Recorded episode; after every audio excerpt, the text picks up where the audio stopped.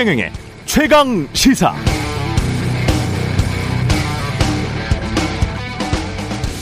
네, 농지를 사면 농지법에 따라서 농업 경영 계획서라는 것을 써서 관할 관청에 제출하는데요. 농지 매수자는 여기에 자신의 현재 거주지, 거주지로부터 매입 농지까지의 거리, 주 몇 회, 몇 시간이나 농사일 할 것인지 등을 적어야 합니다. 그런데 외지인이 농지 살 경우 이게 지켜지는 경우는 별로 없습니다. 대부분 거짓으로 작성하고 농사는 현지인에게 맡겨버리죠. 농지 산 다음 투기꾼들은 이런 짓을 합니다. 논을 샀다면 논을 먼저 밭으로 바꿉니다. 도랑을 메우고 땅에 모래를 뿌리죠. 토지 대장의 논 답자가 밭 전자로 바뀌는 순간 가격이 뜁니다. 이 밭을 또 나대지나 대지로 바꿉니다. 이 모든 과정에는 관청에 인허가가 있어야 합니다. 지목이 변경될 때마다 해당 토지 가격은 수백 퍼센트 뛴다고 보시면 되겠습니다. 한국토지주택공사 LH 직원들이 그 탄탄한 직장 놔두고 모두 다 농사 짓기 위해서 농민 되기 위해서 농지를 샀다. 이건 말이 안 되죠. 상식적으로 개발 정보가 없었다면 공기업 직원들이 농지 살 이유는 없습니다. 그런데 그런 투기꾼들을 제대로 처벌할 법, 시스템이 없습니다. 그래서 제가 제안하는데요. 지금 정부에서 한다는 전수조사는 전수조사대로 제대로 철저히 하시고 국회에서 공직자 재산 공개의 대상 범위를 넓히는 공직자 재산 공개법 개정안을 발의했으면 좋겠습니다. 국토부, 국세청 등 오랫동안 국민들이 의심해온 정부 부처, 공공기관들의 하위직 공무원들까지 모두 포함하는 재산 공개 제도가 만들어져야 합니다. 그리고 한 가지 더 만들었으면 제대로 투명하게 시행해야 합니다. 제가 500명에 가까운 고위 공직자들에 대한 재산 검증을 취재 보도한 게 2000년대 중반이었는데요. 그 뒤 한두 해가 지나고 나서부터 특히 국회의원들 자신들의 아파트 동호수를 관보에 기재하지 않고 있습니다. 지금도 안 합니다. 15년 전 제가 취재했을 때는 안 그랬거든요. 동호수를 관보에 기재하지 않는다는 건 어떻게든 사회적 감시, 견제를 피해 보겠다는 뜻입니다. 주요 부처 하위직 공무원의 재산까지 다 공개하라. 국, 국회에서 꼭 검토하시고 국회의원들 본인들 재산 공개도 좀 더 투명하게 하기를 촉구합니다. 네, 안녕하십니까. 3월 8일 세상에 이익이 되는 방송 최경령의 최강 시사 출발합니다. 저는 KBS 최경령 기자입니다.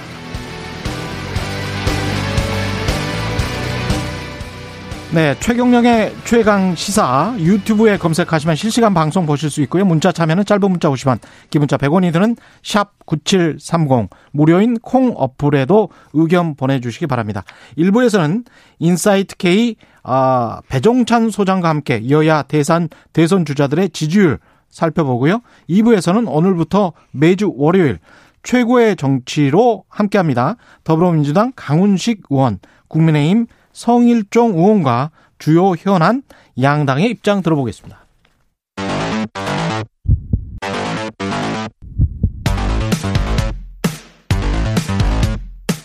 오늘 아침 가장 뜨거운 뉴스 뉴스 언박싱 자, 오늘 아침 가장 뜨거운 뉴스 뉴스 unboxing 시작합니다. 민동기 기자 김민아 시사평론가 나오셨습니다. 안녕하십니까? 안녕하십니까? 안녕하세요. 예. 최경영을 국회로. 네. 제가 국회 갈 필요는 없고요. 국회의원들 감시와 견제를 제대로 해야 될 것 같습니다. 예. 이, 이 사람들이 말이죠. 재산공개 제도가 원래 93년도에 만들어졌거든요. 그렇죠. 예. 93년도에 만들어졌을 때 사실은 이 하위직 특히 사, 4대 사정기관 같은 곳은 하위직까지도 다 공개를 하자 이 논의가 있었어요. 음. 그때도. 근데 유야무야 그거는 이제 등록만 하고 공개는 안 하는 식으로 해서 그냥 넘어갔거든요. 네. 그러다가 본인들 것도 동호수나 지번을 잘 안 적어. 그리- 그리고 난 다음에 이제 물어보면 그건 프라이버시 아니야? 뭐 이렇게 이야기를 해요. 네. 그게 한 10년이 지나면서 모두 다 지금 동호수 안 적어 놓고 있더라고요. 음. 그러니까 본인들도 그렇게 하고, 그 다음에 하위직도 과거에는 충분히 그게 논의가 됐었는데 유야무야가 돼버린 거죠. 그러니까 이 하위직의 지금 부정부패에 관해서 사회적으로 저변에서는 지금 심각하게 받아들이는 분들이 많거든요. 그렇죠. 예. 이것도 같은 차원의 일이 아닌가 그렇게 생각을 합니다. LH 이, 이 이야기를 계속 해야 되겠는데 LH 파문이 계속 확산되고 있습니다. 예, 국민들이 많이 분노하고 있는 것 같습니다. 어제 정부가 사과를 하고 이제 재발 방지 대책을 마련하겠다라고 했는데요. 예. 일단 부동산 개발과 관련한 내부 정보 이용해서 사익 편취한 공직자, 공공기관 종사자에 대해서는 얻은 이익의 최대 다섯 배까지 환수하는 방안을 추진하겠다라고 했습니다. 부동산 비리를 저지른 공직자는 퇴출해서 관련 기관 취업을 일정 부분 제한을 하고요. 해당 취, 업종의 인허가 취득을 막는 막는 방안도 검토를 하겠다라고 했고요. 음. 그리고 공직자와 공기관 종사자들의 부동산 재산상의 변동이 있을 때 이걸 신고하게 하는 부동산 등록 제도도 도입을 하겠다. 대략 핵심적인 내용은 이런 내용을 어제 발표를 했습니다. 근데 이런 걸 발표를 하면 음. 이제 사람들이 지금처럼 이제 불신이 막 이렇게 커진 상황에서는 예. 아 저거 뭐뭐 엄벌한다 그다음에 뭐 이렇게 원칙적으로 대응 원칙대로 대응한다 여러 가지 얘기를 하지만 다 피해갈 수 있는 거 아니야? 뭐 이렇게 의심을 하게 그렇죠. 되거든요. 예. 네, 근데 지금 상황이 딱 그런 상황에 특히 이제 아 지금 전수조사를 한다 뭐 이렇게 밝혀놨는데 음. 국토부가 거기 같이 이제 들어가서 조사를 하는 그런 상황이니까 음. 뭐 셀프 조사고 그게 면제부까지 이어지는 거 아니냐 이런 지적들도 막 나오고 있어서 예. 이거 이런 정도의 내용을 이제 아, 일요일 날, 네, 아. 그 쉬, 쉬, 쉬기도 바쁜 일요일 날 말이죠. 네, 평소엔 이 회의 수요일 날 하는데 굳이 일요일 날에서 이제 얘기를 하고 예. 이렇게 대대적으로 발표까지 하는 상황에서는 예. 뭐하러 발표했냐, 뭐 이런 반응들이 많이 나오고 이제 오늘 힘들다. 오늘 아. 신문들도 사설이나 그런 들 보면은 예. 이게 사실은 오- 이 홍남기 부총리가 발표한 내용들이 이제 이미 거론되거나 이제 음. 제기된 그런 어떤 대책들이고 거기다가 이제 어뭐대 대안이라고 이제 얘기하는 것도 좀 선언적인 것에 그치고 있어서 예. 여러모로 미흡하다라는 평가가 많이 나오고 있습니다. 그러니까, 투기 확인 시 무관용이라고 그랬는데 투기하고 투자하고 구별이 잘 안 돼요, 사실. 그러니까 이게 예. 수사기관이 일단 음. 해- 참여를 해야 되는 거고요. 그렇죠. 감사는 감사도 이게 병행이 돼야 되는 건데 그렇습니다. 예. 그런 구체적인 부분에 대한 언급이 없다 보니까 음. 이게 실효성 있는 조치가 될 수 있느냐 이런 비판이 나오는 것 같아요. 그러니까 지금 말씀하셨듯이 투기냐 음. 투자냐 뭐 이런 거를 정확하게 구분을 하려면 그렇죠. 이 두 개 두 가지 개념이 기본 구분이 안 되는 데다가 안. LH 직원들이 내부 정보를 이용한 거냐, 미공개 음. 정보를 이용한 거냐, 이거를 또 증명을 해야 되는데 그렇죠. 그것도 어렵고 심지어 음. 이제 오늘 언론들을 쭉 보면은 이런 지적도 있습니다. 본인 명의로 이제 투자한 것도 있는데 본인 명의가 아니라 차명으로 투자한 경우 그런 거는 또 어떻게 접근할 그렇죠. 것이냐. 부인명이랄지. 그렇죠. 예. 그렇죠. 그런 것들이 있는데 어. 뭐 부인이면은 또 이제 그것도 이제 뭐 확인할 수 있는 방법이 있겠지만 음. 이게 뭐 차명이 어- 어떻게 돼 있는지 모르는 상황에서 다 잡아내서 일벌백계 할 수 있겠느냐 이런 지적들 많이 나오고 그래서 말씀하셨듯이 이걸 이제 처음에 이제 제보를 받아서 아, 문제 제기를 시작한 민변이나 참여연대 이런 데도 어떤 강제 수사나 감사원 감사 이런 것들이 같이 진행이 돼야 된다라고 지금 주장을 하고 있는 상황입니다. 음. 국토부 직원들도 이거 조사한다고 했습니까? 근데 그런 거죠. 국토부가 참여한다는 말은 들었는데 네. 조사에 국토부 직원들도 같이 조사하겠다 이 말은 했나요? 그런 구체적인 워딩은 없는 걸로 알고 있습니다. 제가 보기에는 좀 미안한 말씀입니다만은 국토부가 더 냄새나요. 좀 미안한 이야기인데 국토부 저 면밀하게 조사해봐야 돼요. 조사를 네. 하겠죠. 왜냐하면 문재인 대통령도 직접 청와대 직원들이 관련돼 있는지를 조사를 하라 이렇게 지시를 한 바도 있으니 예.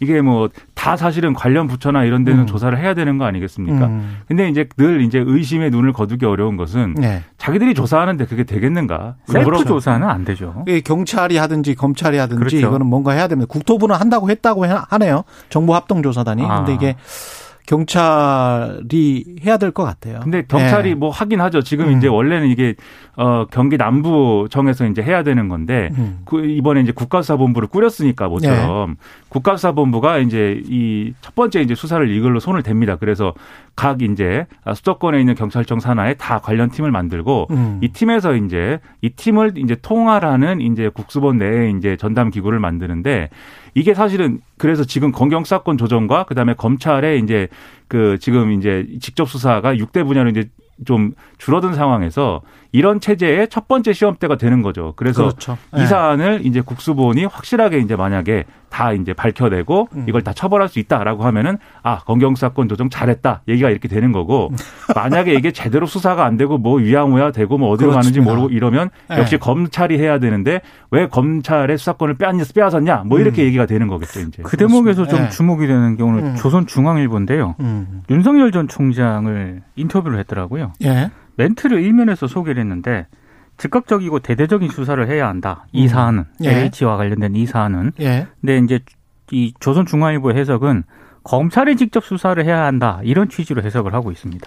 그러니까 이게 상당히- 윤석열, 윤석열 전 총장이 음. 기자들 입장에서는 취재하기가 너무 좋은 게 예. 뭐 얘기를 시키면 굉장히 예, 어 모든 얘기를 다 하거든요. 그렇죠. 그리고 그렇죠. 그거를또 예. 신문에 다 써도 예. 그다지 뭐 크게 개의치 않는 것 같습니다. 그러니까 음. 계속 하는 얘기를 쓰겠죠. 근데 윤석열 총장은 이거를 검찰이 대대적으로 수사해야 된다라고 지적을 했는데 예. 지금 그러면 지금 이제 검경 사건 조정이 된 상황에서 검찰이 지금 이거를 수사를 할 수 있는 거냐 실제로 음. 그렇진 않다라고 하는 게 이제 언론과 그다음에 뭐 정치권의 분석입니다. 그래서 예. 지금 부동산 투기 사건에 대해서는 검찰이 지금으로서는 수사 권한이 없고 6대 중대 범죄라는 게 부패, 경제, 공직자, 선거, 방위 사업, 대형 참사 이런 건데 예. 여기에 뭐 부패, 경제, 공직자 이런 것들이 있지만 예를 들면 뭐 뇌물수수, 알선수재 이런 게 있다든지 예. 또는 미공개 정보 이용이라는 것도 자본시장법상 즉 금융을 금융에 관련된 범죄 이런 것으로 돼 있기 때문에 음. 사실상 여기에 대해서는 지금 직접 수사할 수 있는 근거가 없다라고 지적이 나오고 있습니다. 이 중대범죄 관련해서 알선 수재도 들어가 있으면 사실은 윤석열 전 총장 입장에서 봤을 때는 본인의 철할지 여러 가지 관련된 의혹 사건이 있기 때문에 그렇죠. 예. 그것도 역시 철저하게 수사를 같이 해야 됩니다 검찰이. 네. 검찰이 스스로 공정성을 지키기 위해서는 그런 것도 하고 이런 것도 해야 돼요. 그러니까 민심에 따라서 마치 정치적으로 움직이는 것처럼 그렇게 하면 검찰의 신뢰성이 떨어져요. 더 근데 아무튼 지금은 예. 부동산 투기는 못 한답니다. 하여튼 검찰이. 검찰이 못 한다. 네. 네. 하위직 공무원들은 등록은 분명히 하고 있거든요. 그렇죠. 예, 예. 등록은 하고 있기 때문에 재산 등록을 제대로 전수조사를 해서 만약에 등록을 잘못했거나 뭔가 속임수가 있었으면 그것부터 하나하나씩 따져가는 그런 방식도 저인망식 방식도 좋을 것 같다 그런 생각을 합니다. 근데 예. 이 보도된 윤석열 총장의 네, 뭐 검사 생활 27년 음, 네, 윤석열 총장의 수사 방식은 아 그렇게 해서는 어, 끝이 안 난다. 음. 그래서 투기 대상이 된 토지로부터 시작해서 자금 흐름을 파악해야 된다. 이렇게 구체적인 수사 조언까지 언론을 통해서 네, 우리 사회에 하고 있습니다. 네. 국토부가 데이터는 있습니다. 데이터는 있는데 국세청이나 합쳐야지 뭐 그 데이터를 예 국세청이나 합쳐가지고 뭔가 해야 되는데 할 수 있을지 모르겠습니다. 예. 또 그런 논의에서 많은 이야기가 나올 거예요. 그렇죠. 예. 분명히 프라이버시 이야기가 나올 거고 어디까지 그 범위를 확대해야 되냐 그런 이야기가 분명히 나올 겁니다. 사실 이게 비슷한 게 부정부패 방지법 그 김영란법 할 때 있지 않습니까? 우리는 공무원도 아닌데 이거 해당이 돼, 돼야 돼? 뭐 기자들 그런 이야기 아, 했었잖아요. 그때 언론계가 가장 네. 강력하게 반발했었죠. 그렇죠. 근데 하이직 공무원들도 사실은 똑같은 이야기를 했었거든요. 이게 우리가 등록만 하는 거지 공개까지 해야 돼. 우리는 그 정도는 아닌데 우리는 고시 본 사람들도 아니고 뭐 이런 이야기였는데 그러니까 이번 기회에 완전히 음. 이런 것을 어, 근절하겠다는 의지를 이렇게 뭐 그냥 보여주기식이 아니라 예. 어, 좀 이제 어, 근본적인 차원의 뭔가를 해야 된다는 거죠. 왜냐하면 음. 이게 결국은 앞으로의 이제 어떤 부동산 대책이나 이런 것들이 결국 이제 공공 주도로 되는 경우들이 이제 많아질 것이고 이번 예. 이 정부에서는 그렇게 진행되고 있는데 음. 물론 이제 선거에 출마한 후보들 중에는 이제 민간 재개발이나 이런 거를 규제를 확 풀어버려야 된다 이렇게 주장하는 분도 있습니다만. 예.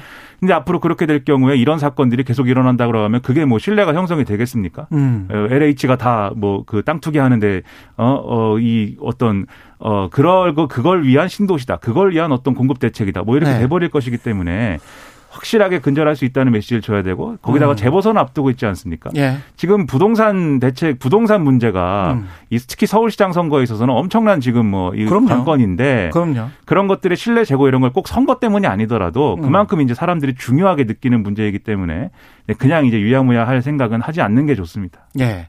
시간 때문에 바로 재보궐선거는 이따 최고의 정치에서 듣기로 하고요. 바로 이 뉴스. 한미 방위비 분담금 원칙적으로 합의했다. 이 뉴스 나왔네요. 새벽에. 그러니까. 지금 음. 원칙적으로 합의했다라는 그런 내용만 나오고요. 예. 구체적인 합의 내용에 대해서는 지금 뭐 언급이 안 되고 있긴 한데 예. 뭐 CNN이 최근에 보도한 내용이 있거든요. 뭐 13% 정도 인상안을 인상될 가능성이 있다. 음. 그래서 아마 언론들이 13% 정도로 예상을 하고 있는 것 같습니다. 그게 이제 지난번에 트럼프 행정부 때 예. 13% 워낙 우리한테 방위 분담금 인상을 굉장히 강하게 압박하지 않았습니까? 예. 그때 우리가 짜내고 짜내서 13% 인상한다 이렇게 얘기를 했고 미국의 실무진도 거기에 대해서 오케이 했었는데 음. 트럼프 대통령하고 당시에 폼페이오 국무장관이 그것을 엎었다. 이게 이제 그동안의 보도 내용이었거든요. 네. 50억 달러인가 인상을 네. 요구를 했었죠. 그러면 이런 협상 전 협상에 이전에 이제 상황들이 있었는데 음. 새 행정부가 들어섰다고 해서 이걸 제로 베이스에서 다시 협상을 했을 리는 없을 것 같고 아. 결국은 이 13%를 기준으로 해서 협상을 했겠죠. 예. 그러면 이제 여기에 대해서 이제 아마도 합의가 합의가 이루어졌을 것이다라고 추정을 하는 게 이제 뭐 합리적일 것 같고요. 그리고 지금 세부 내용은 안 나와 안 나왔고 외교부나 지금 미 국무부 양쪽 다 원칙적 합의를 이뤘다 이렇게 얘기를 하고 있는데 예. 일단 미국의 토니 블링컨 국무장관하고 로이드 오스틴 국방장관이 이 아시아를 돌면서 이제 방한할 예정입니다. 그래서 뭐 two plus two 회의를 한다 뭐 이렇게 보도 나오고 있는데 아마 이 자리에서 구체적인 내용이나 이런 것들이 공개가 되고 뭔가 합의를 했다는 어떤 퍼포먼스가 있지 않을까 이렇게 좀 추정이 되네요. 한미 연합 훈련은 하기로는 했죠. 어, 오늘부터 이제 시작은 하는데요. 네. 축소해서 시작을 하고 야외 음. 기동 훈련들은 하지 음. 않는 걸로 지금 정리가 되고 있습니다. 원래 이제 이 훈련에서 전자권이 전환될 경우에 어떤 조건 이런 것들을 평가를 하기 위한 이 뭐 완전 운용 능력 검증이라는 게 있습니다. 그러니까 음. 전자권이 전환이 될 경우에 실제로 그것을 어떻게 적용할 수 있는가를 시뮬레이션을 해봐야 되잖아요. 예. 근데 이제 그것을 하기로 했는데 미국하고 합의가 안 됐습니다. 그래서 안 하기로 했는데 음. 그러면 이게 절차상 아, 이 2022년 문재인 정부 임기 내에 이제 전자권 전환 아무래도 어려워지지 않겠느냐라고 언론들은 보도하고 있습니다. 그렇군요. 네. 뉴스 unboxing 민동기 기자, 김민아 시사평론가였습니다. 두분 고맙습니다. 고맙습니다. KBS 1라디오 최경영의 최강 시사 듣고 계신 지금 시각 7시 37분입니다.